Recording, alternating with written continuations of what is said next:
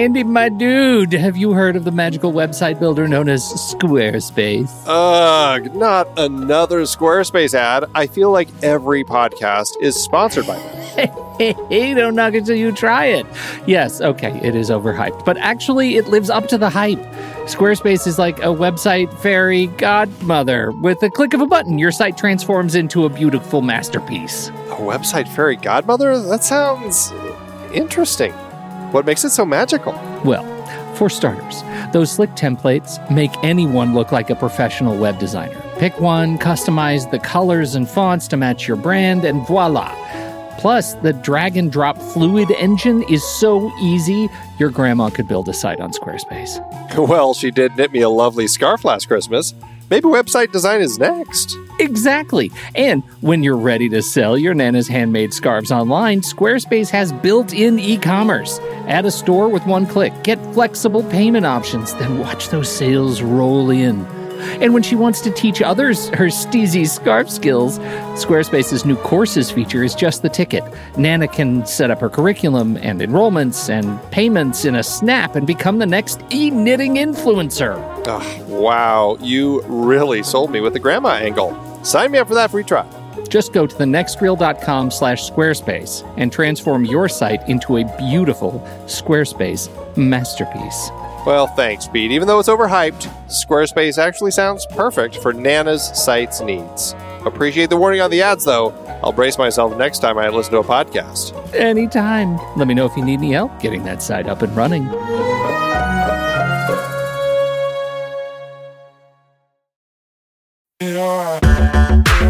Andy, can you believe we've almost hit 700 episodes of The Next Reel? I know, it's crazy. And with all the other episodes in our family of podcasts, we are well over 1,200 episodes of movie conversation. It's really pretty amazing that we've gotten to have these in depth movie chats every week for over a decade now. And we couldn't have done it without our loyal community of film fans. Their support over the years has meant so much. For sure. That reminds me, we should give the merch store a shout out. Buying shirts from thenextreel.com slash merch is a great way listeners can continue to support the show. Plus, they get to sport our great designs. Absolutely. I think sometimes folks forget we have a variety of shirts, mugs, phone cases, and more available. In fact, a great place to start is with a shirt sporting the Next Reels logo. We also have that classic Fast Times Spicoli Surf School tee, or the weirdly popular Rusty's European Tour shirt. The one from National Lampoon's European Vacation. Why is that so popular? Search me, but we have sold a ridiculous number of those. I guess there are a lot of Rusties taking trips to Europe? We're always adding new designs based on movies we've covered, like our brand new design for a streetcar named Desire, featuring a streetcar named Desire. So if you want to rep your love of TNR and films, head to thenextreel.com slash merch. Every purchase helps us continue to have these weekly in-depth conversations. So visit thenextreel.com slash merch today. And as always, thanks for listening and being a part of the Next Reel community. We've got lots more great movie chats coming your way. Jake, my boyfriend. It's snowing. Winter is coming in. We have a real connection, a rare and intense attachment. I've never experienced anything like it. I'm thinking of ending things. Huh? What? Did you say something? I don't think so. Weird. I'm visiting Jake's parents for the first time. He hasn't been my boyfriend for very long. They really are looking forward to meeting you. I think of ending things. Hello? We're here. Here they come. Jake has told us so much about you. He's told me so much about both of you, too. And you came anyway? Jake tells me you're studying quantum psychics. Mm, physics. Really? But there's just something profoundly wrong here. Are you okay? Yeah. I think of ending I am so glad Jake has found someone.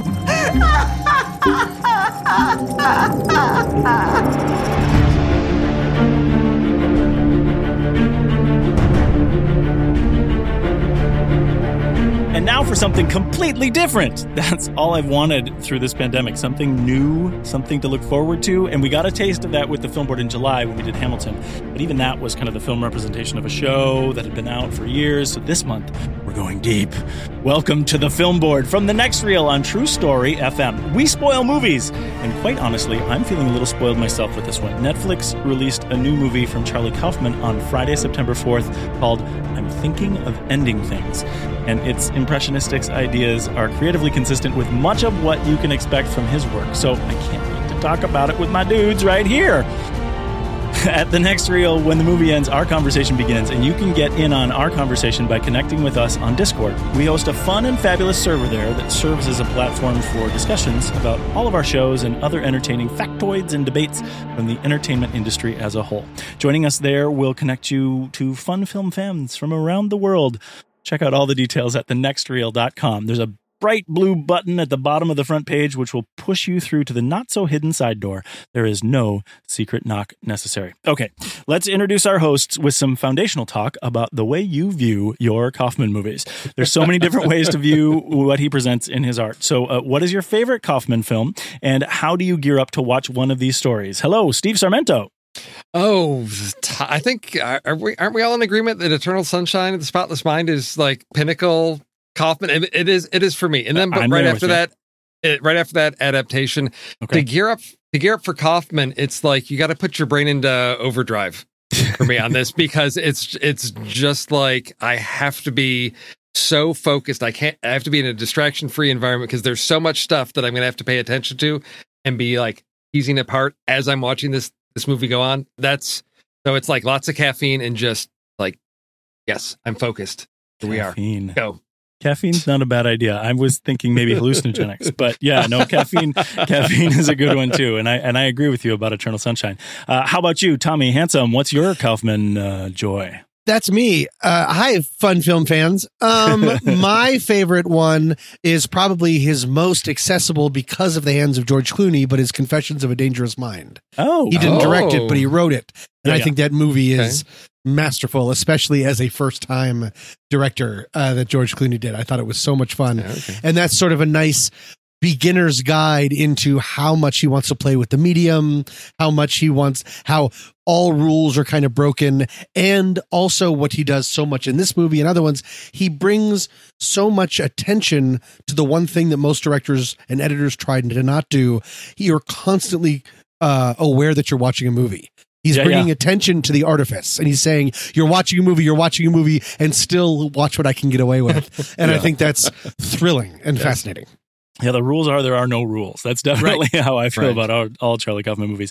I am JJ, and Eternal Sunshine of the Spotless Mind is in my, I think, top five movies lists Yeah. of all time. Not even just on Flickchart, but with all the things. And when I, eh, looking at that movie in particular, I, I think I tend to take it kind of as it's told, right? I mean, it's of course a fictional idea about something that you can do, Mm. but in general, it, I, I take the fiction as it's told in a very kind of science fictiony kind of way. I don't know if there's any symbolic or unreal characters in that one, but I, I I don't know. I definitely don't think that can be said for his other films, and we'll get into that a little bit tonight too.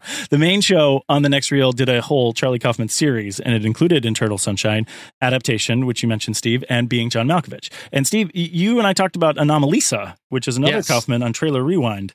Uh, all those Yes. shows are available for for you and our audience on our website in the back catalog.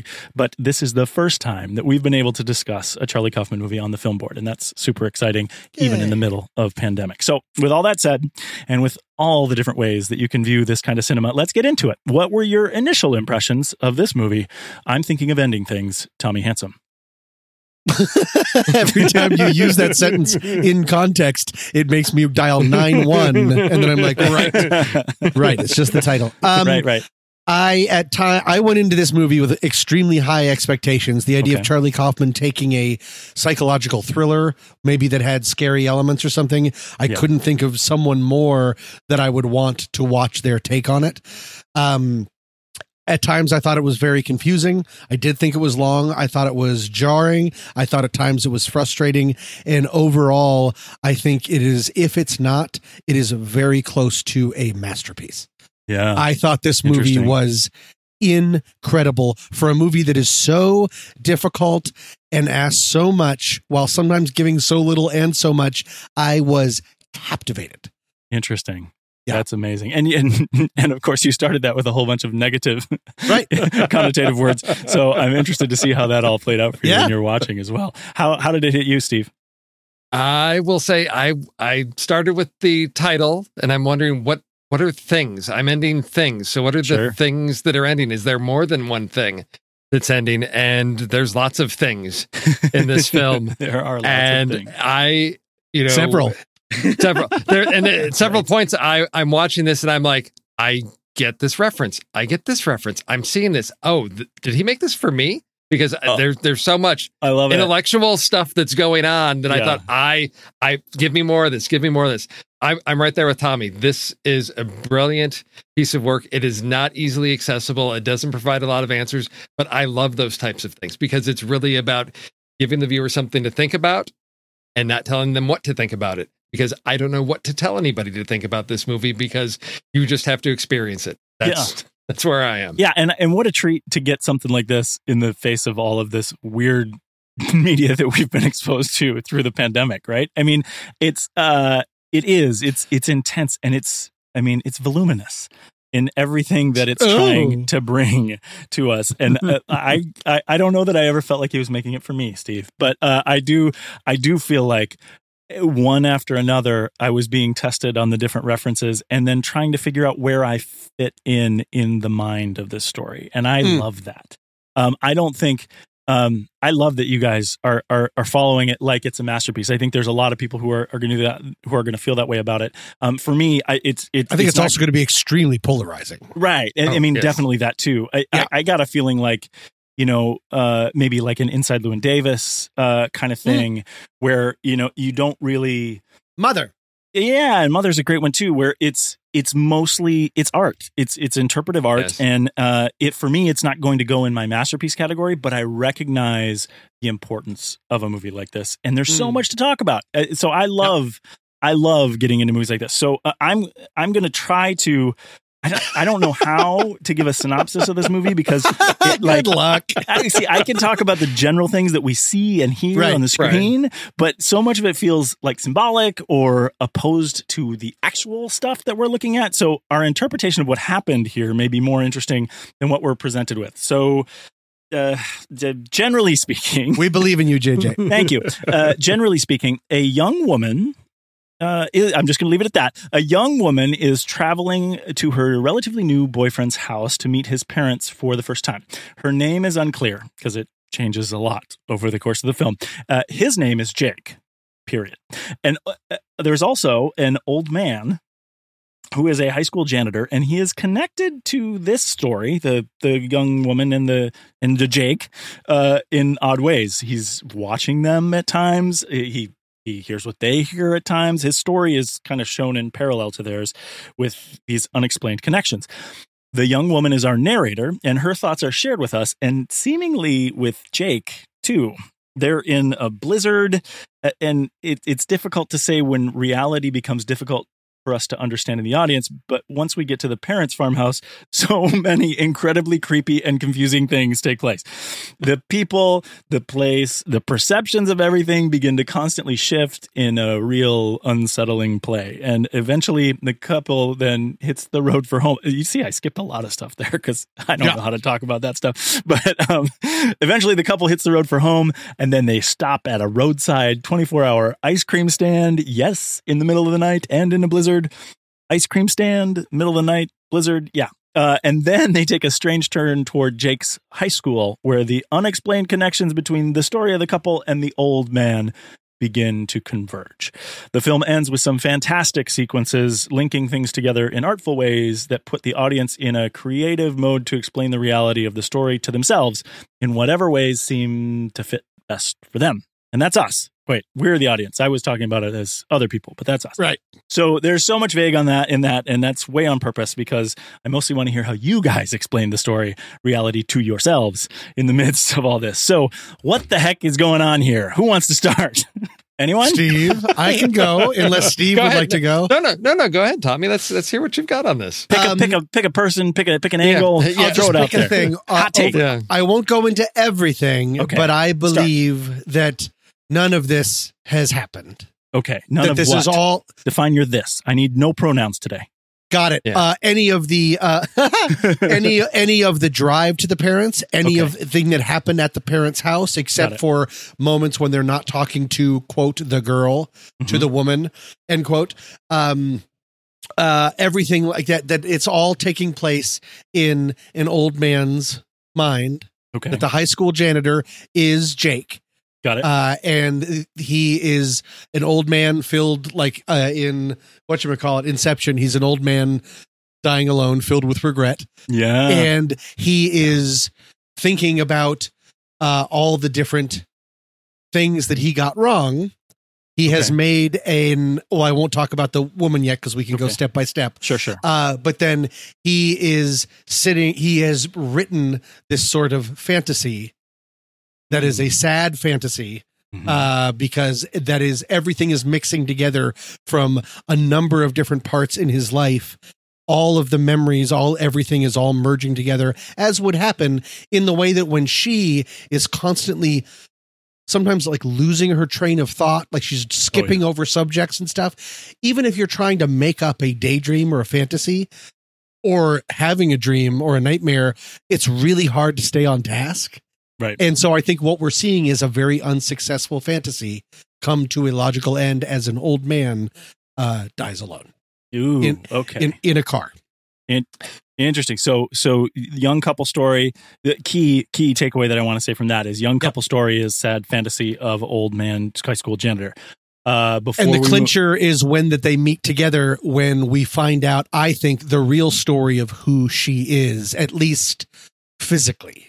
Hmm. I believe, well, we won't talk about the girl yet. Yeah, yeah. Okay. Go ahead. Okay. So sad fantasy, and then maybe it sounds like there's some See, sort the of thing about the Dark Tower is he had the Horn of Eld. No, I don't.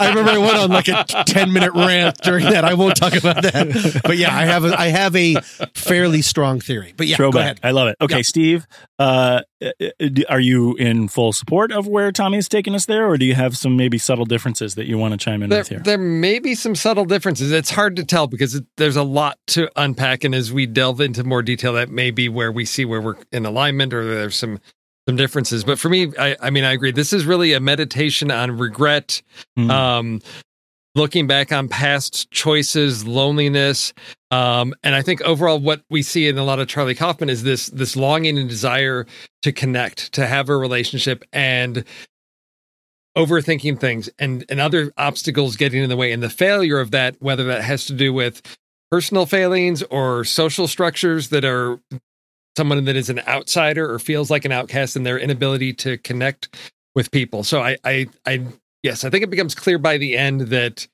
the janitor is jake who who lucy is um Louisa. that Louisa Yvonne? or Yvonne or yes or Amy? or Ames Ames Amy uh not clear to me but we will we can get into that because I ha- I I think that I will agree that everything in the car is is in the janitor's mind but I think it may be based on something in his past that he's trying to reinvent or think about if I had done things differently would things be in a different place here um and so that's that's where I am with that. Uh, you know, there's yes, clearly he had family, then done the farm, and I think there's a lot of touchstones in his real life that that parallel this. But for me, it's really about coming back to the title of the decision that that Jake is making at the end when as as the janitor to to end things, and I think that what we're seeing play out is his sort of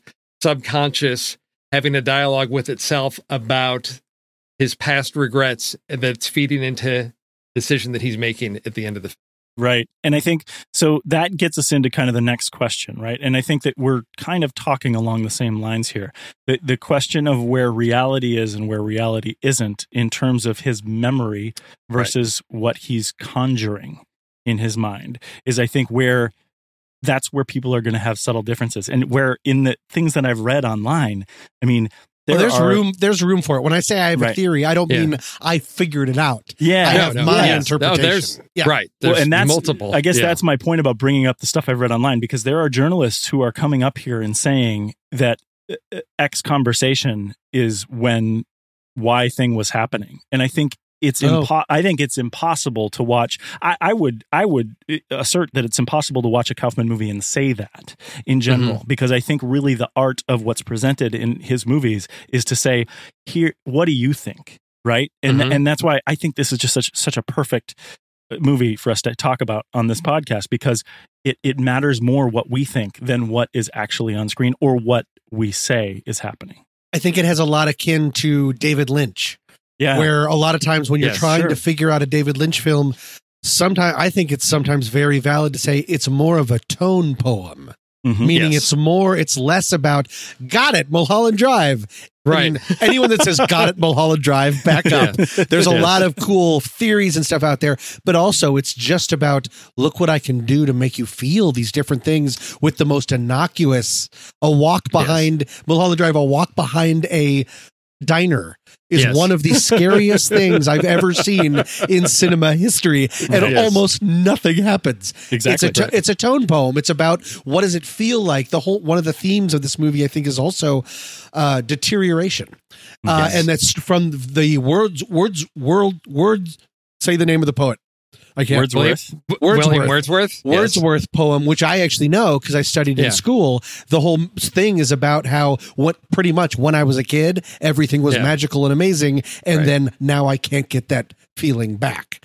Right. Everything same with Eternal Sunshine. Every he's really big on as you age, things just fall apart, things die away. Yeah. Much like, and it's not just physical; it's memories, it's love, it's all of that stuff. Well, and I think you bring up the the the Mulholland Drive walk behind the the trash bin. I think um, there's some parallels here for this, and it, I will say for the viewers of movies who are like me, I was terrified through most of this movie, and there was really nothing to be terrified of. It's really that tone poem that you're talking about that like it's just a it's just an unsettling feeling and he isn't going to he isn't there to scare you. He's just putting you in that mode and it's important to the way that you perceive this movie.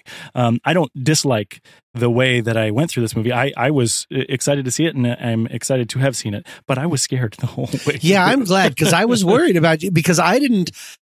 I'm a horror aficionado, as we know, and I was very uncomfortable. I didn't Mhm. realize how where he had put me emotionally. This is just a very detailed thing until that's once we're finally. I mean, in the middle of the film, like the standout of the film is everything inside the house with the parents, Mhm. Right. and then that smash cut to him putting on the tire chains. Yeah. I jumped out of my seat like a cartoon character. I was like, ah! And like nothing happened. He just, I didn't know how tightly ra- wound I was from just this kind of weirdness and weirdness and weirdness Yes. until it slammed back to reality. And it was like uh, a killer with a knife came out of my own apartment. It was crazy. with with tire chains yeah. uh, tire but yeah so a tire chain knife, the worst kind. That can't cut a sandwich. so we've all talked a little bit about what the what the young woman is uh, you know and i think it, she's our What the what? narrator the, young, woman. so we talk about you know she's our narrator but she is also representative of something from jake or from old janitor's past too um, but she's also jake right i mean that's some of the most eerie stuff Yeah. when when she's realizing that she is him she is he as they go through this um, so to you when when you're as the audience surrogate, you're the young woman here. Who is the young woman to you? It's Jake. She never existed. Right. She existed in physical form. She's an amalgamation of all of the women that he never found or never had the courage to meet. Uh, I think that the uh, talk when she changes into the woman, when she's talking to old Jake in the high school, saying, There was just this creep at this bar staring at me. That's the real her, as much as he can possibly tell because that's Hmm. why the name keeps changing. That's why the career keeps changing based on the conversations they're having. She's a physicist, then she's a painter, then she's a poet. After us three scenes earlier saying she doesn't care for poetry. It's constantly changing. And then inside the house, which can represent Jake's mind, you see where all of this stuff came from. Why is she doing this huge uh, you know, where did her paintings come from? We see the actual painter that did those. Why is she going on this different kind of smoking rant about Nick Cassavetes? I assume, I assume that is from a Yes. Paul, Pauline Kael review because you see Yes. that book in his thing. Yes. I actually own that book. Nice. And it's interesting that review of the film isn't in that book. He just used the book that has the It's a- biggest Pauline Kael, right. if that's how you, because I'm a big Right. fan of her work, so Right. much so I don't have any idea if that's how you spell her la- or say her last name.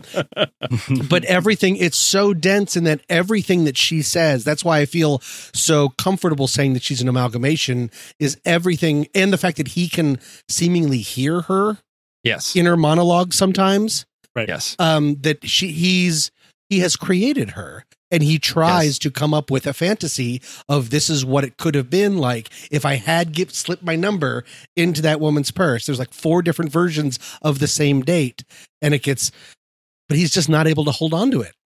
Right, and I think the, the other big clue to that is that the woman, for a brief couple sentences, switches in physical appearance. Oh, to the be- Robert Zemeckis woman. Yes. to, to the woman that's from the Robert Zemeckis little rom com, which to me connected back to early on. So counter to the whole, I'm going to spew out a Pauline Kael, you know, crit- critique of a John Cassavetes film. Much earlier, she talks about that she doesn't like movies because basically it it puts the ideas in your head. And for me, that's we see Jake, the old janitor, watching the Red Line Diner movie with this woman, and that idea of this is this is the ideal romantic connection, and that woman now appears in the car with him.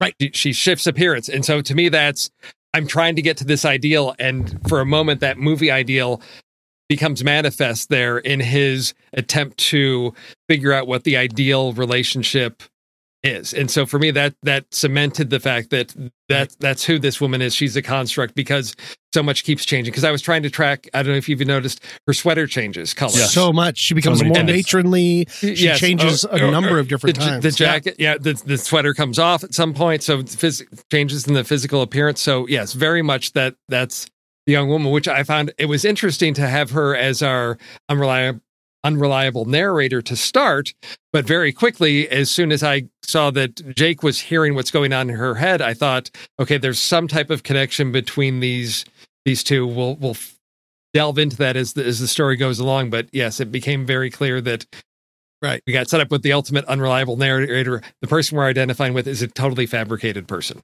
this is where I want to push on that a little bit because I think that instead of thinking of the characters as individual characters, now this is everyone Mhm. that's in his mind, Right. I want to consider the environment as just the slippery thoughts of this old man.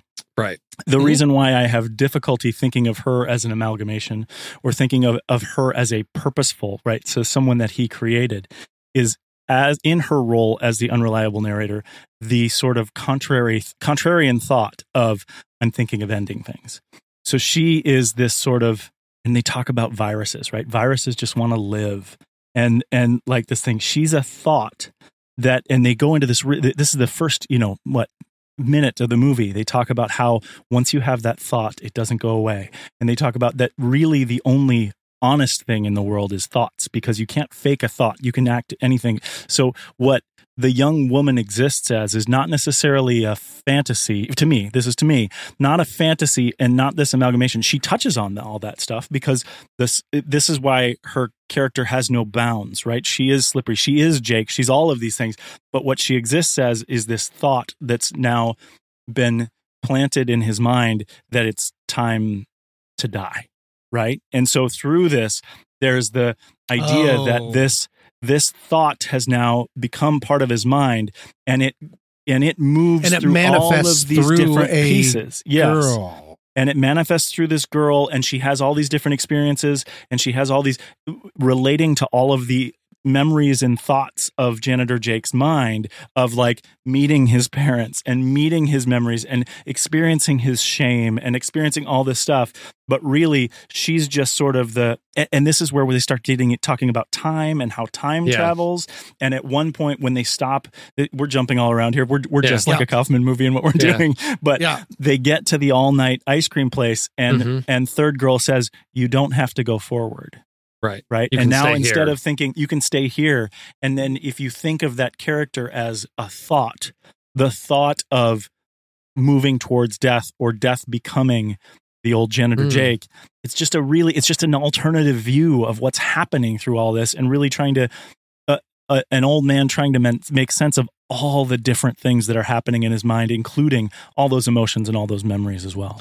And it, yeah, if you're making a world up for that moment, it brings up the idea of if you're if you have a dream and all those people in your dream believe they're real, and Right. you wake up, what happens to them? Yeah, Mhm. That's Yeah. terrifying. You're Yeah. trying to desperately hold on to, but that's him also. I think, yeah, I think it's also him just Yes. not being good at having a fantasy because you can see he turns into a teenager at that um, ice cream store. He goes Right. back to Yes. what Yes. back to what he was. Reverts.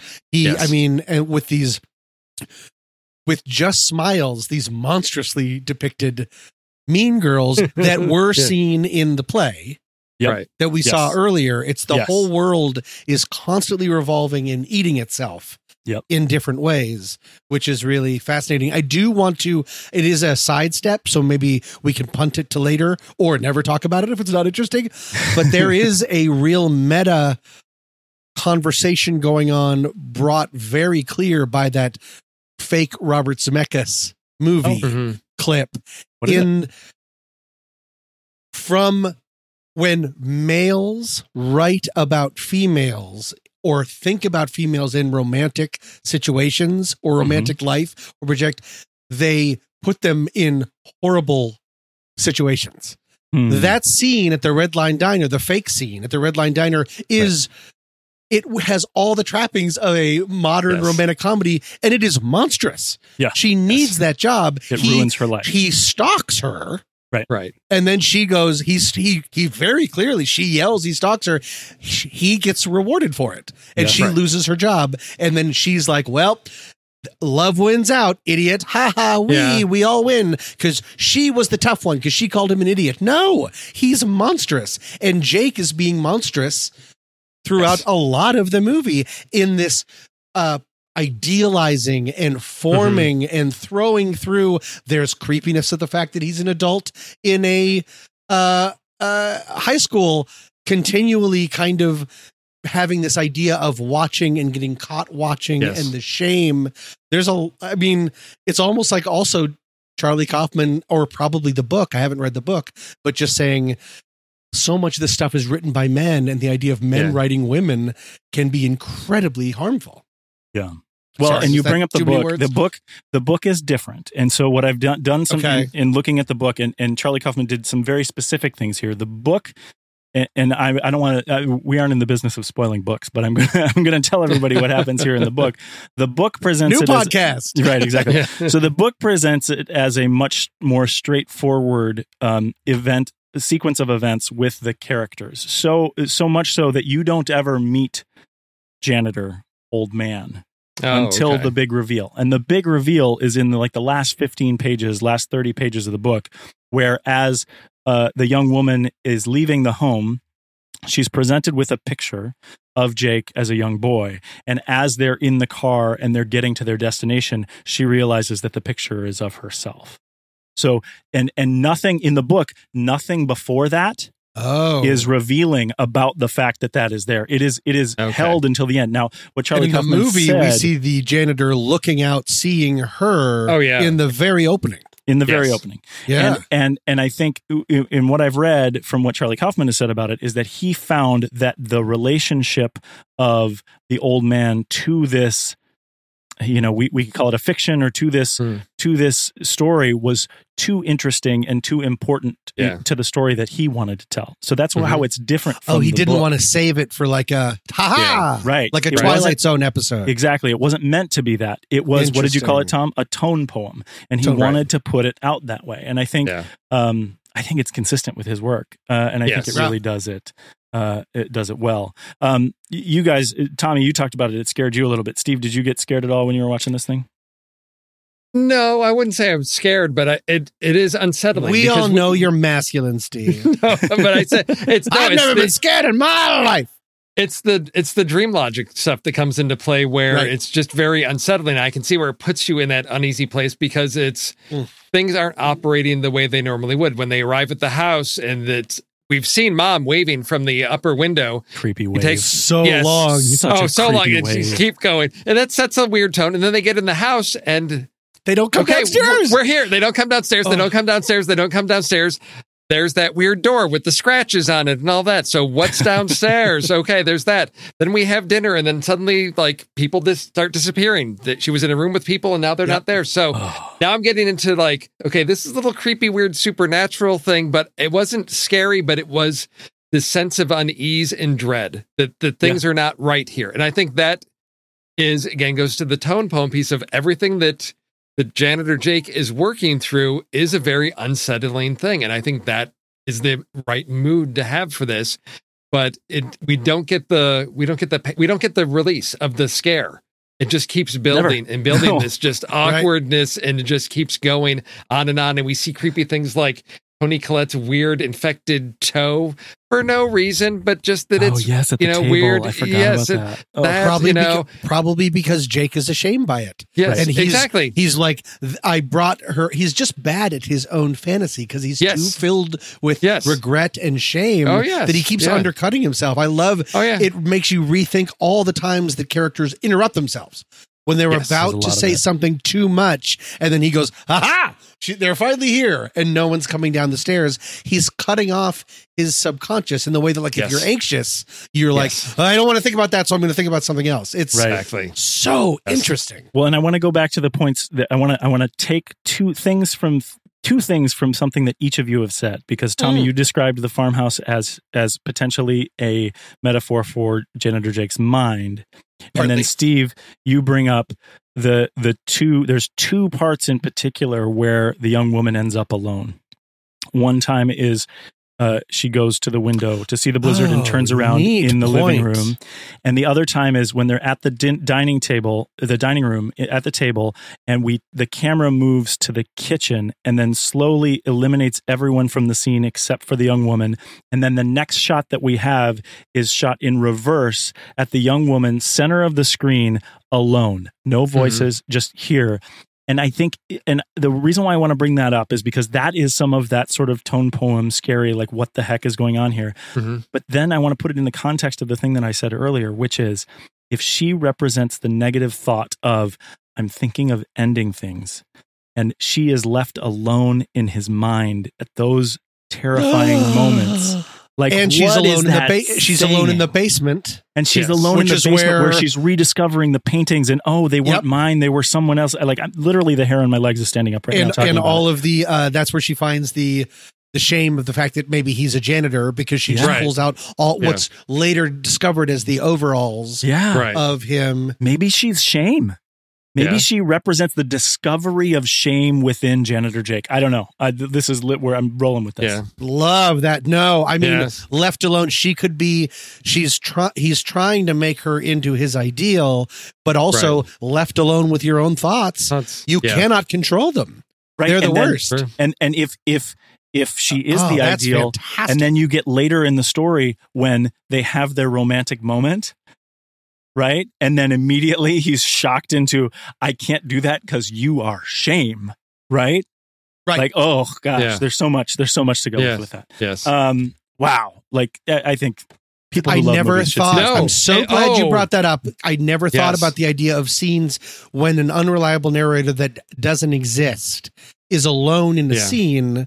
He's controlling slash not controlling it. That is really smart. I love that idea. That makes me want to watch it again. There's so many I too. reasons I want to No. watch this movie again. No, that that okay. So that concept of shame that explains something really important. So because when they are being physically intimate there, and it's it's jarring. There's that quick cut to the janitor looking, Looking through, through. into Yes. into mm-hmm. something, and and that, and, and clearly he's not looking at them Right. because it's, it's he's not looking out the window. He's looking at he's probably in the high school looking at something in a locker room. I'm assuming. Something, But again, that that would tie into the shame piece again of that because it's a shameful memory. Right. A shameful Right. memory of something, and that was one of the things that was It is really- kind of a weird Porky's ish. yes, no, yes, wall. it- it is Yeah. because it was because that it surprised me because we And there's no way that do- Jesse Plemons could have seen him from the car. no, like it's just a exactly because he's breakdown. he because he just said, "Oh, you know, somebody's wa-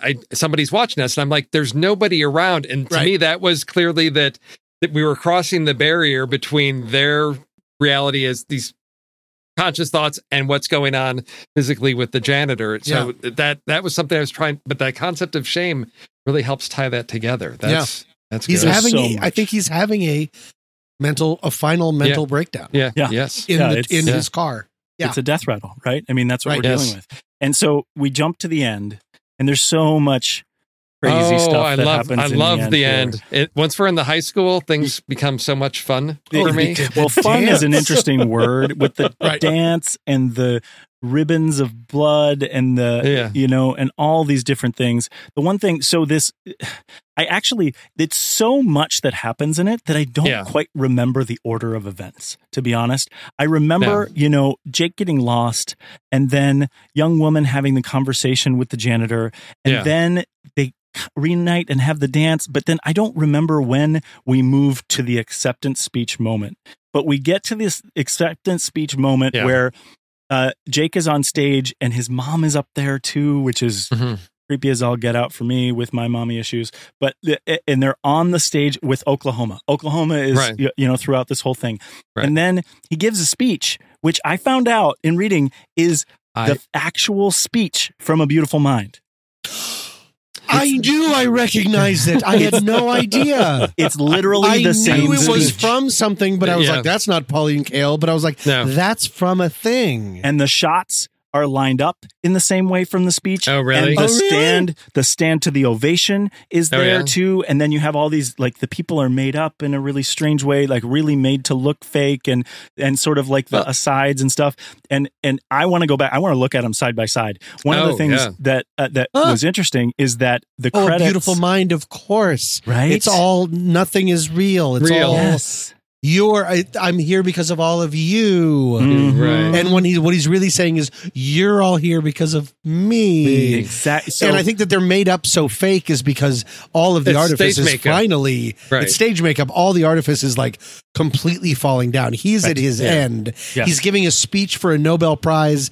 In no way could he have won. Like everything is No. melting down. His mom is there from the cast of Oklahoma. Everyone looks so fake because he can't even pretend. He's been having so much trouble keeping this fantasy alive. He can't even have his dog shake off water right. And mm-hmm. now, as he's in his final throes of, I love that. That's such a neat way to say, like, I'm barely able to keep this together. Right. Stage stage makeup shown in Yeah. close up. Stage Right. makeup, Yeah. which only looks good from far away Right. in the audience. Yes. And he films it way up close. Yeah, What a and the, smart the way to do credits. it. Now the credits say that they got permission to do that, but Okay. Kaufman To do said what? that he's to to do the speech, to do the word for word speech from the Beautiful Mind and shots, Oh. you know, oh. the shots and everything. Yeah. But Kaufman said that he's never spoken with Ron Howard about it. So he's like, I think maybe the studio did it. I'm not sure. Oh, Which I think is really interesting because then also in this article I read, they mentioned that the year A Beautiful Mind won was also the year that adaptation was up Oh, against it interesting. in the It Oscars. could be kind of seen as a slight against a beautiful mind. Right? Yeah. Yes. Oh yeah. Yeah. But but it ties thematically back to the conversation at the dinner table when they talk about oh there's there's married couples that have been you know Right. brilliant The Mar- together Marie when they Curie. Marie Yeah. Curie. So I was so for me when it was Nobel Prize I was like oh okay it's again that fantasy it's connecting back to a seed that was planted earlier of in this uh, it, when he's able to achieve his ideal relationship he'll be able to he'll be able to do something as brilliant as you know winning the Nobel Prize. You know, it's Mhm. it's that whole If piece it's a construct again, of his mind, then sure. Right. Yeah. But sure, the- exactly. But the fact that it was the same year as Oh, no, no, that's- adaptation that's Kaufman is just- so yeah. meta because the Yeah. speech is saying is partly like I never thought that I'd be able to be here. That Right. could be Kaufman saying that was my shot. right. So many and it was taken away. So it. now I'm imagining with an imagining with ugh. yes. and then This is a good film to talk about. right? There's so much to it. And then, of course, then he goes and he sings "The Lonely Room" from O- Oklahoma. Have you guys seen Oklahoma on stage? Uh no and no. No. So but I know Lonely it's not in the film.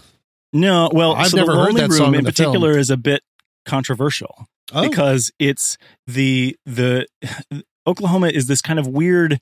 I, I'm this is now my opinion, but I think it's kind of this weird uh, sort of.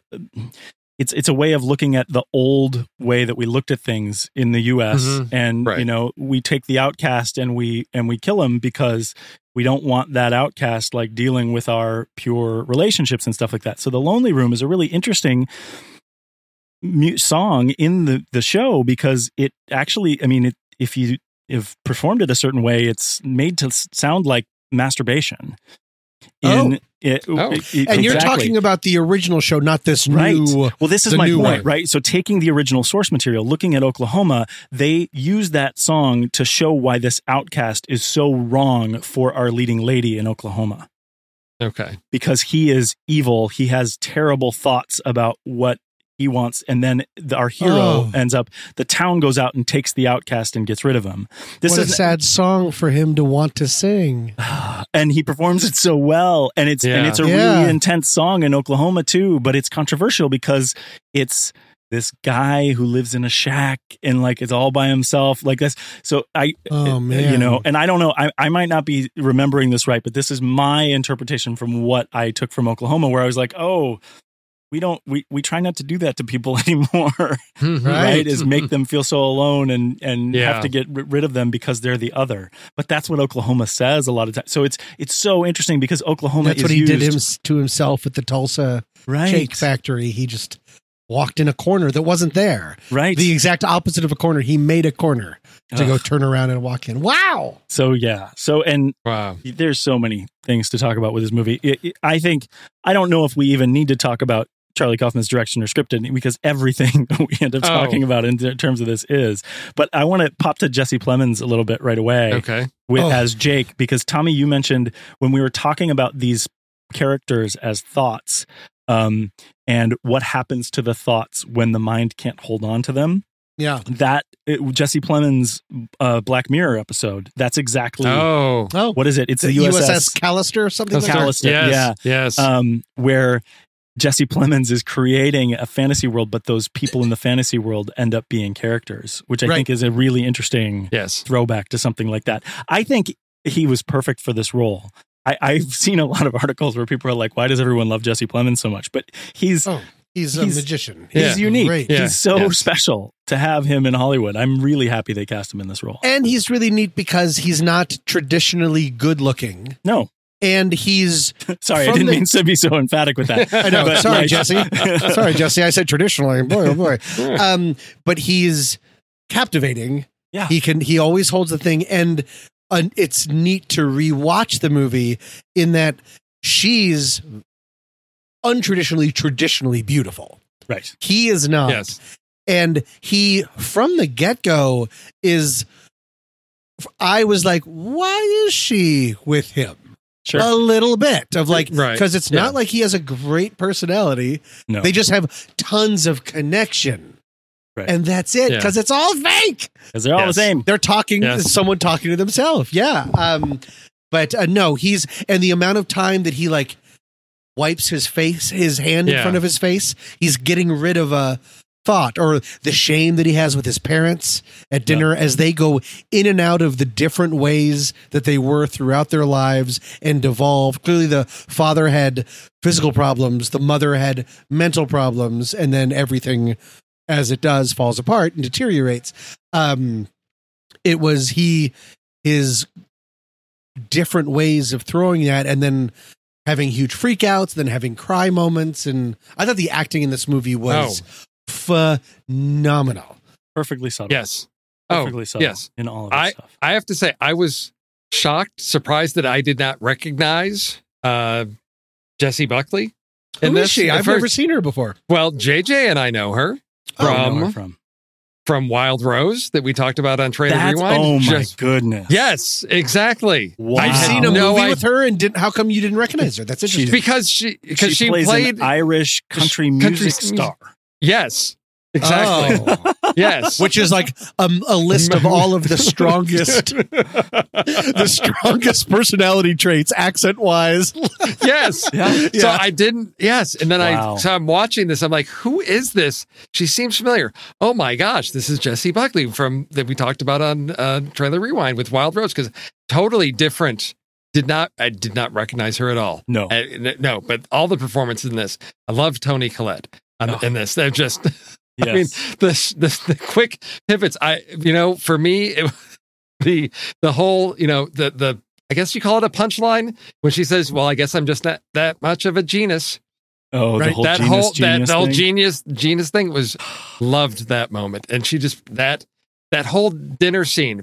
Because I don't know if you noticed, nobody eats anything Nope. at all. No, none of the food is touched. None of the food is, is And touched. they It- overserve the carrots. Oh yes, The carrots become the the carrots goes around to too many people more than once Oh, when no one's eating.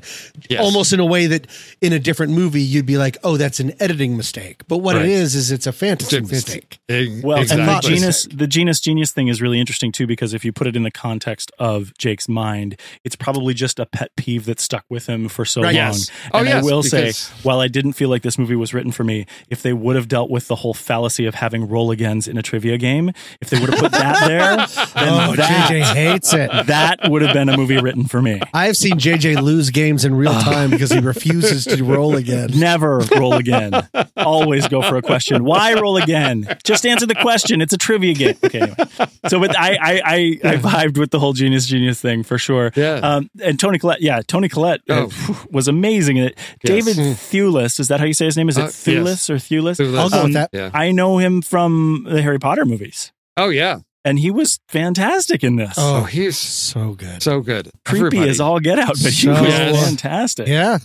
Yes, and I think his the one moment of his that stuck with me was as as he's aged and he's he's looking forward to the time when oh, he Oh, yeah. will forget that he forgets things. Right. That whole thing, and you know, tied into you know, again, where I'm looking at this again as these are the these are actual people from Jake's life, but this is also his subconscious, you know, these different aspects of it. And there's a part of him that just is looking forward to forgetting everything, all the pain and all the hurt in his life. And I'm looking forward to getting to that decision that I will make where I will no longer have to remember these things. Yep. Oh, just so, so much. Amazing. Amazing stuff, all of it. I, I didn't. uh, Guy Boyd is listed as the janitor. I don't know him from anything. He's playing old man Jake. Do you guys know Guy Boyd at all? He felt very not established, not even character actor. He felt very authentically They just hired a high school janitor. Yeah, almost. think- yeah. he's got a very long filmography, but it's Oh, really? mostly, but it's mostly It's got to be know, side stuff, right? Side stuff. Yeah. It's mostly Okay. that. But I think uh, I think your point is well taken. I think they cast him perfectly in this. He wasn't while he was our primary brain, he wasn't meant to be a primary character. And I think Right, his right. the way he the way he did what he did was felt 100% authentic in everything that we saw on screen. and he was saying to him to himself very softly looking out the window in the very first scene Mhm. looking at the girl getting into a car Hmm. he was saying the thing that she was getting on the voicemails All my assumptions are Yes. right.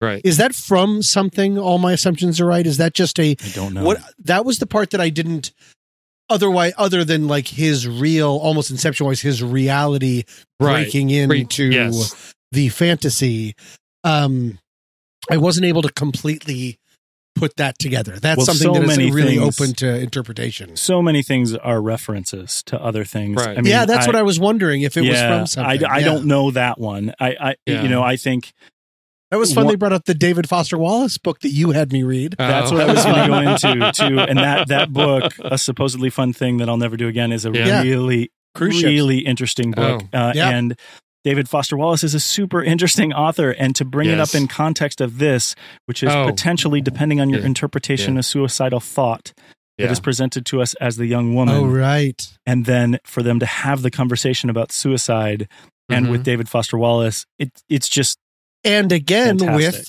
Charlie Kaufman, who is Uh-huh. known as an incredibly dense writer that is Yeah. very polarizing. If Charlie Kaufman, God forbid, were to commit suicide, it's almost like no. he's saying the story would be, oh, that screenwriter that committed suicide. yeah, exactly. the essay that they mention again it's another you know out of all the essays that are in there they pick the one where it's about what we see on the screen and Right. that that whole constructed reality there that we then measure ourselves against. And then i think about now being charlie kaufman taking another level of it. Now he's giving us a movie to put as a construct to put thoughts our head and how are we responding to those and how are we measuring ourselves against this and Right. how he's pushing back against this.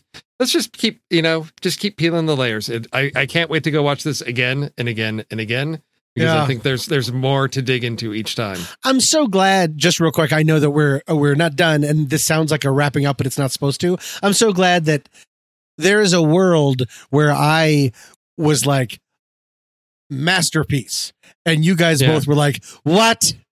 Because a lot of people, not because you guys aren't smart, but it's a very a lot of people will very smart people look at this movie and be like Yeah. pretentious, up your own ass trash. Oh, well, Right. I don't feel like Yeah. it's And- like that. An That's- that's empty, an empty thing, at. but so I'm just so glad that we're all psyched about it. Yeah. I'm No, the- yeah. So that's yeah. just exciting. it's Go ahead. it's I'm sorry. it- it's no i was going to say it's you know it has that potential but i think for me it's what keeps it from going over that edge is there i, I can't pinpoint it but there's that internal consistency because you've got you can go into dream world where just logic goes out the window but there's a center that holds it all together so Right. i can't i can't understand why it seems logical why it makes sense but there's an internal consistency to everything that holds all of this nonsense together Oh, in that's a a way neat way to that- say that- it. Yeah. that you can say, okay, this is of quality because it's not just, oh, let's throw all the rules out the window. and then There's what if enti- this happened? Right. There's an It's entirely leading different. towards a theme. There's an entirely different Yeah. set of rules that is holding this all together. That when you see the echoes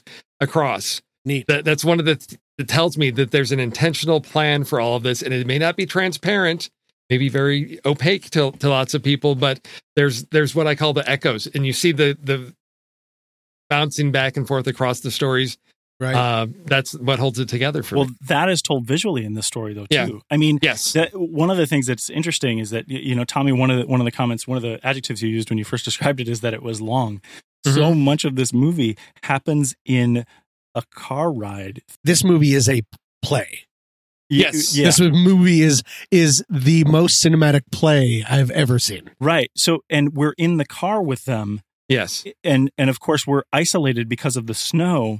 But Mhm. and so the frames keep getting tighter and Yeah. tighter and and what we view i mean we're doing this sort of movement back and forth between driver and passenger and spending time with a black screen with very Right. little being said there's times where we where we frame a shot of the young woman from outside the vehicle Yes. and a back But the back passenger wi- window Yes. i mean there's Yeah. really a beautiful They visual story being that. told here Yeah. Yeah. about what exists in a mind if you choose to look at it that way. The the the, the cinematographer here is uh, Lucas uh, Zal. He's a Polish cinematographer and hasn't really done a lot of stuff yet. Um, definitely not a not a lot of uh, American releases. I was so excited with the way that this movie Yeah. was shot because again, like you talk about, Tom, it's a cinematic play. I- I saw a message too that it was written on a one thirty three to one aspect ratio, and I, I, I'm not Oh, uh, smart square. enough to know what that means. That's that's square. Yeah, the Daily Yeah. Beast described it as boxy. Lighthouse. Yeah. Yeah. Yeah. Oh, the That's- lighthouse was that way too. Uh, Yes. Or oh, no, the lighthouse I think was even more severe because it was even Oh, okay. it was you know, using an, an aspect ratio that doesn't even exist now Oh, because we didn't know how to do things. But yes, it's the idea of it's the negating of widescreen, Yeah, Right. and, I so, didn't like, notice, but I it felt. makes it. Boxed You didn't in. notice. Well, I didn't. Oh. I mean, I didn't. I didn't. It's not like I said, "Oh, this is something strange." but Got I it. had You the just- tone poem of it. like, "Oh, I was here." Right. Yeah, I was. I in. felt yeah, so claustrophobic. right. Yes. The But we're whole so time. we're so focused. It, he doesn't allow you to wander visually from left side of the frame because you're just in that box and it's just going to keep you focused on on everything he wants you to see and keeps your v- vision Right. in right in the in the tunnel. It Which works is so well. Brilliant I- filmmaking. in the car ride, especially in the beginning when they're having trouble connecting. When I still thought it was literally like a date movie, they're almost never in Yeah. the same frame at No. the same time, which is unheard of. What do you do if you are like reading a play and you're reading both characters? You can't be in both yeah. places. You Right. have to go back and forth, back and forth. And forth. you move it's almost- from one side of the table to To the the- other to the before other. you say the Yeah. next line. Right. but but that's what he's sort of doing. Yeah. Mentally, Exactly. and that's and the editing Yeah. is incredible. it's Oh, incredibly yes. well shot. Even that my favorite shots were the ones um from like a caddy corner where Yes. it, they would always be filmed past the guy to see the other person Yep. but Yes. instead he covered up the rest of the frame with the car frame and then where you would see the other person you can't because of the aspect ratio So there was nothing there. Right. there's I love what I love what uh uh Steve just said about there's no wandering. If you're directing something in your head, by definition, there's no wandering. You can only focus your attention on one thing That's the dream. Yeah. Yeah, until it sort of starts going away. Yeah. Right. Love it. I Love, it. Um, That's uh, very smart, Steve. in addition to that, there was no. We we talk about in the show a lot of times. We'll bring up music and we'll say, "Oh, the music took me out of it," or "I didn't notice the music." there was so much no music in this movie where I was like listening for something and it was Yeah. just not there. And it has a lot to do with that same thing you're saying from the visual standpoint of focusing on what you're looking at at the moment. There was nothing to take you out of what was on screen at the time, including uh, uh, orally for your ears. Right. And and what it Right. definitely did was highlight when there was music. When Right. they did have sound effects or when they did have all of a sudden the score chime in, you're like, oh, wait, what does this mean? Um, and I thought that was really expert, the way that they handled that in the film, too. Because he was bringing in, uh, you saw him probably rewatching cartoons that he'd seen as a kid. Yes. Uh, you were get that it's all from primary sources of things that he had when he was growing up. Yep. That he's just sort of like very awkwardly, or by the end when he has the hallucination through the car window of the actually fairly horrific Tulsey stand Oh. commercial. None of that's up. real, That's but it's all all made made up, up. But I mean, even if that was the commercial, what It's- a terrible way to do it. She Right. creates an ice cream person so the kid behind her could step Can on step it. on it. Like it's all just it's all about fragility. It's all about deterioration. It's all of this. Um, so, it's like how a layperson would use music in their mind if they were trying to be Robert Zemeckis. Right. If they were Jake, if they were Jen or Right. Jake. If they were Jake, yeah. So then the biggest spoiler to talk about and what we did. So what do you think? Do you think that he did commit suicide? Do you think that he had some sort of attack? Uh, I think it's pretty clear that he is dead inside the car at the end um, because he had this thought that said, I was thinking of ending things. And we do see him deteriorate mentally to Yeah. some degree. Right. Right. Is what do you think? What's the end?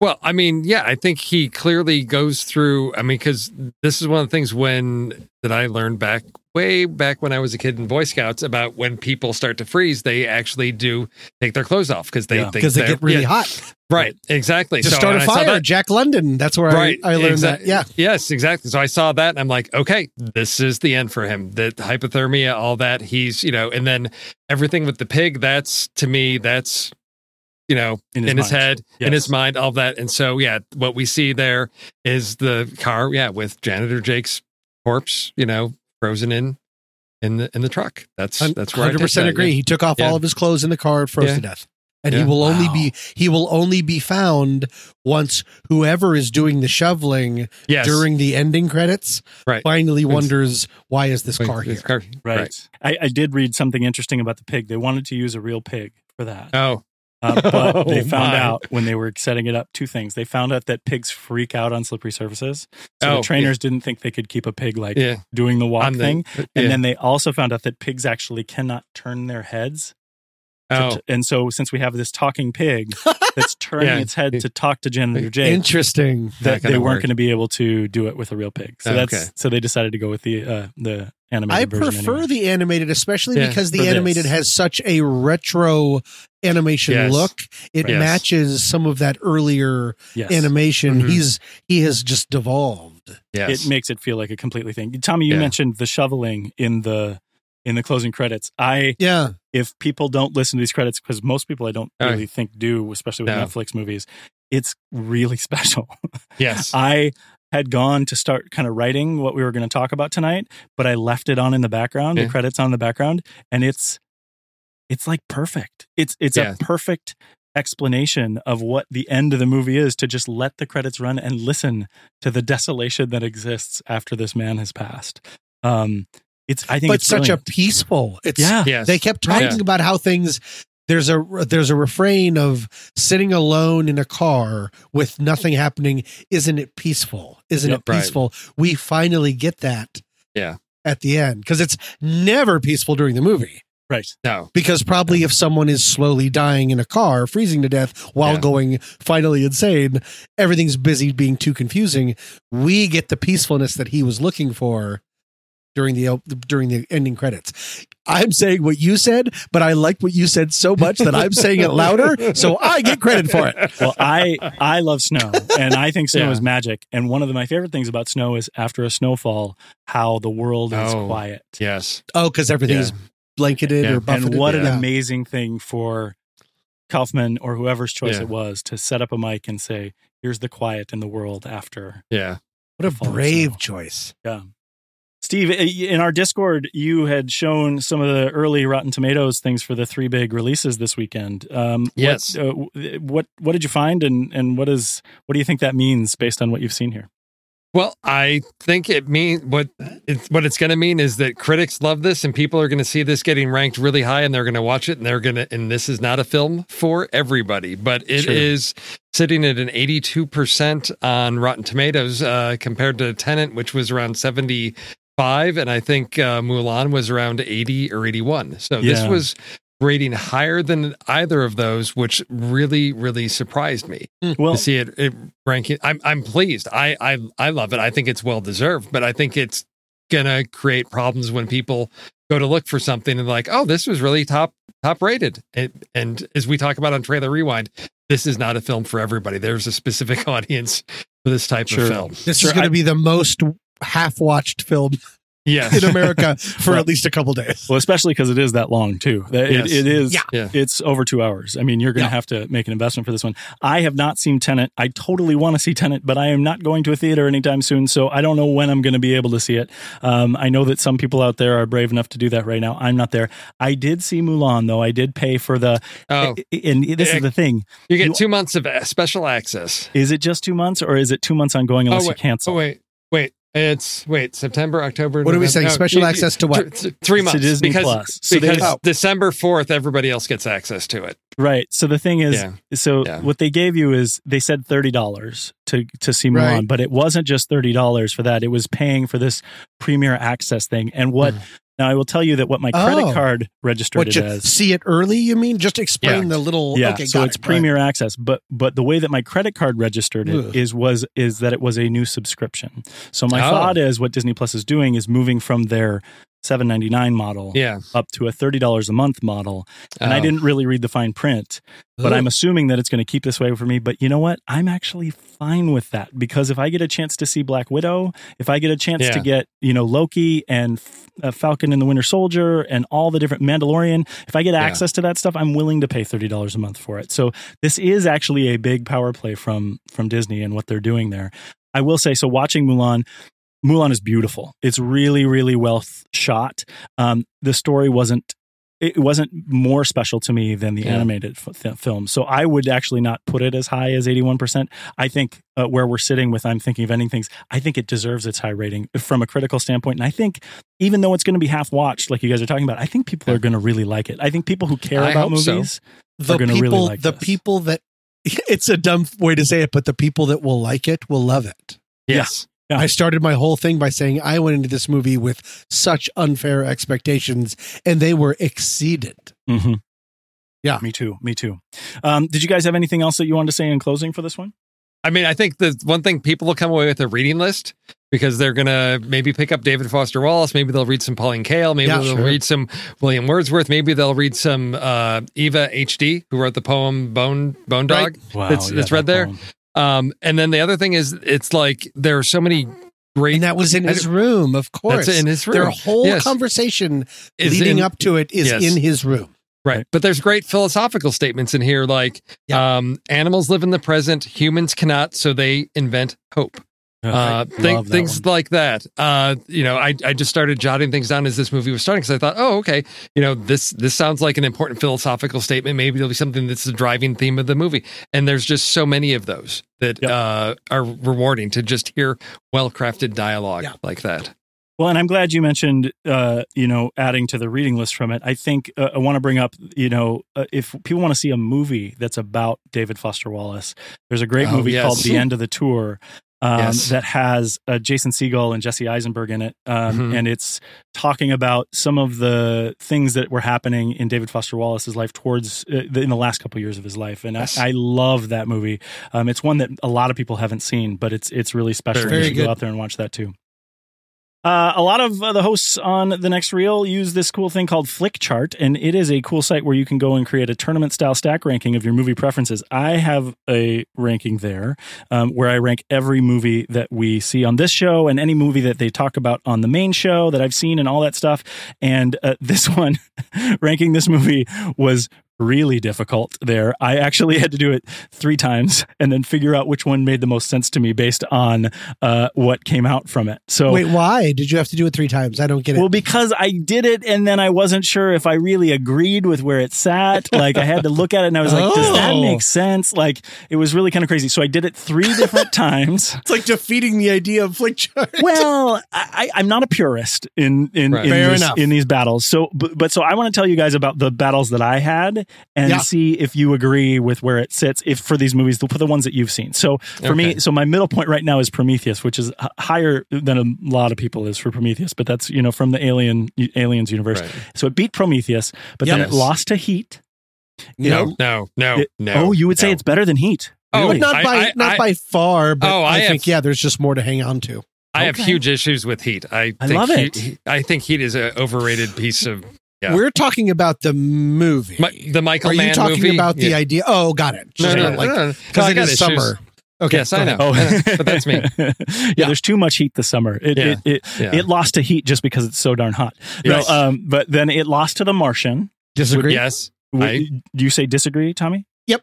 So I just recently watched The Martian again, and I actually liked it Mhm. more seeing it this time. And then I had it losing to Little Sister, which Tommy you probably haven't seen, but it was a No. trailer re- rewind movie that we did. Oh my, that's right. I haven't th- thought and about so that one in a I while. put so Little Sister for me comes up where it seems like it's it was more of an emotional move for me. I think this Mhm. movie is smarter Mm. than Little Sister, but Little Okay. Sister hit me in an emotional way, and that matters to me. I had it losing to Panic Room.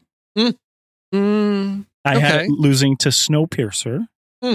And I had it losing to All About Nina, which is another trailer rewind movie. Which again, yeah. now we're hitting talking about hitting me in the feels, right? So- Yes, you are. and while this movie is so wonderful, and I don't want to take anything away from it, I didn't. It, there, it didn't bring me along emotionally. It it made me giddy to watch it in a I love movies kind of way, but it didn't hit me the emotional way that I wanted it to. So uh, I will say that this conversation definitely did, but but but the movie itself did not. The last thing that it did is then it, it beat Mister Nobody. So it sits kind of right in the middle of uh, my Flickchart list, and it sits at 118 out of 237. And then, so looking at the Letterboxd for me, I mean, I love that you guys loved it so much. I want to love it so much, but um, you know, you compare it to Eternal Sunshine for me. Eternal Sunshine has this emotional place for me. This movie, I just think, is super smart and super wonderful. So I gave it a two. You can also respect it more right, than and that's what it Yeah. is. So I gave it Sure. a two point five, right in the middle for me, just like my Flickchart showed up, and uh, and a definitely a like. So how do you guys feel about it? okay, so it uh, on my flick chart, out of 634 movies, it came in at number 17.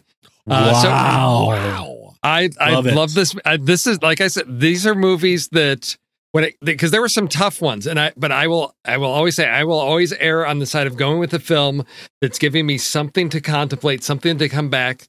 There are strong, solid favorites that it that it it beat out. but because to me it has something important to say, it's going to give me something to chew on and think over for a very, very long time. So, So, it- for, it- it- for context, tell me what it lost to then on your chart. so it so it lost to Erin Brockovich. oh wow, okay, It, it Hmm. lost to Dia- Diabolique and it lost to The Martian. interesting. But it okay, but but it beat out things like and this was tough for me, Booksmart. But I love Whoa. uh, see here's the thing. I love I love books. It's a there's some chart. blasphemy No, there. no, for no, no, no. It's it's it is, and I love Booksmart. But what is what do you take away from Booksmart? To me, I there are life lessons. There are things to ponder that I will come to over and over again. Booksmart will always make me laugh, but I will always delve into that artier side. I will always like. I love, Love it. Terrence Malick. I will Well- always go to that level of I love they these those two movies in ways thematically are diametrically opposed one Yes. is about capturing the last essences of youth Yes. the other one is trying to possibly deal with the existential dread of Right. that we're all worm food Oh yes, Those are exactly. fun, fun sentence to say so, out loud Yes. So that so it was challenging, but for me, I, I on a re rank it may come down a little bit, but I had such a great time, and I I love digging into something like this and giving me something to think about. So for me, it's a it's a five star on Letterboxd. and a like, of course, And It a makes like, sense. of course, Tommy, yeah. where's the ranking for you? uh, on my Flickchart it's the last movie that i've seen Yeah, uh, because i don't do Flickchart no, I Oh, know that's numbers fine. wise. it's a it's a uh, 4.5 because I've only watched it once and I'm not comfortable rating something a 5 until I've watched it again. I'm pretty Okay. sure it will move up to a 5. So it's just me being like, "Hmm, I'm too special to give something a 5." But again, I started this movie by saying I started this podcast by saying math might be a masterpiece and I still stand by that. That's awesome. And you know, I think And a you know- dislike. What? no, I just wanted to throw a twist in there. I will say that you know my ranking because it's so middling, it brings our average down to three. But I think it, I feel much more positive about this movie than than my ranking gives it. So it's going to sit at three for us. But I think it's it's a much better movie than that number gives it. Hey, don't mess How with about my now? numbers on that. so where do we go from here? October is a really really strange uh, month. We don't really know what's coming out. We don't know if we feel safe enough to go to theaters yet. Even though But there's some still movies a lot of good options. are hitting there, but there are good options there. So we're holding on to a couple different things in our mind. The one that we know for sure that we may try to tackle is the trial of the Chicago Seven. It's an Aaron Sorkin movie. It's coming out on Netflix on October 16th. Mm-hmm. That's the one that we're sure it's kind of like going to sit for us no matter what. We can we can do that in October if we get there. Wonder Woman 1984 is still slated to come out in theaters on October 2nd. I still don't believe it. I don't think they're going to do it, but Tenet made $100 million this weekend. So I don't know. I don't think I can make anyone go to a theater to watch it though. So I we're going to make What a if we decision. on could? What a if we weird go. Power for this exactly. podcast. yeah, you're a subscriber. You go now. Yeah. Um, yeah, no, uh, but that's so we're still trying to decide about October, but it's probably going to be one of those two films unless something else pops up there that uh, that makes a whole lot more sense for us. For the main show, they are currently in a series about the Best Picture nominated foreign films. Next one up is Life is Beautiful, which is a fantastic film, and I am super looking forward to their talk about Crouching Tiger, Hidden Dragon, which is almost Oh. always in my top ten of movies. So I'm excited to get it on my Flickchart going forward. A- And then uh, also on the Marvel Movie Minute, Robin Collar wrapping up the Incredible Hulk. Which is amazing, and they're already playing the minutes for Iron Man 2. So look Yes. for that coming soon. It is the MCU Marvel Movie Minute is such an incredible project, and these guys are killing it. Uh, and uh, actually, the pandemic has given them a chance to catch up a bit on the MCU. So I don't think they're going to make their way to it, but uh, but it's super fun that uh, we get a, some uh, some to make up some ground here with our minutes as we go. I talked about it a bit in the show open.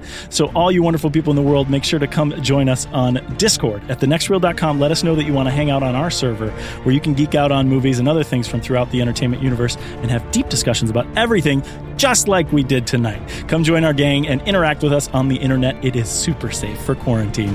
That's where hmm. we'll keep the conversation going. But for this one, see you later, Tommy Handsome. We just podcasted all over you. and one more word from Steve Sarmento. Hondo. At the next reel, when the movie ends, our conversation begins. Till next.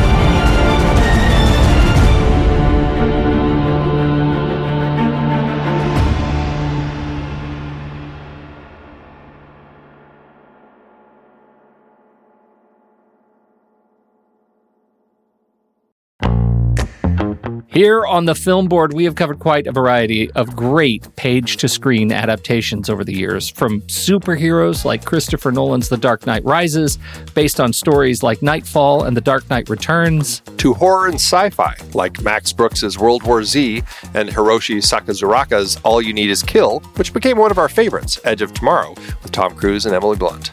And who could forget Andy Weir's stranded astronaut adventure, The Martian, or Dave Eggers' tech thriller, The Circle? Supposedly so much better than the movie. We've also explored Stephen King epics like The Dark Tower and It, biopics like Damien Chazelle's First Man, and sweeping sagas like Denis Villeneuve's take on Frank Herbert's Dune. And don't forget Martin Scorsese's Killers of the Flower Moon, based on David Grann's nonfiction book about the 1920s murders of the Osage Nation. I just finished the book and it's fantastic. It's always fascinating to look at the source material, and we often do as the book lovers we are. For those of you out there who love to do the same, head to thenextreel.com slash originals to find all of our past episodes and dive deeper into these adapted stories. And it's not just stories. We've included things like the video games Uncharted and Detective Pikachu. That's right. TheNextReel.com slash originals is your one-stop shop for in-depth looks at the sources for cinematic adaptations that we have discussed. Every purchase you make supports the Film Board and the Next Reel's family of shows. So what are you waiting for? Head to thenextreel.com slash originals and get your next read today.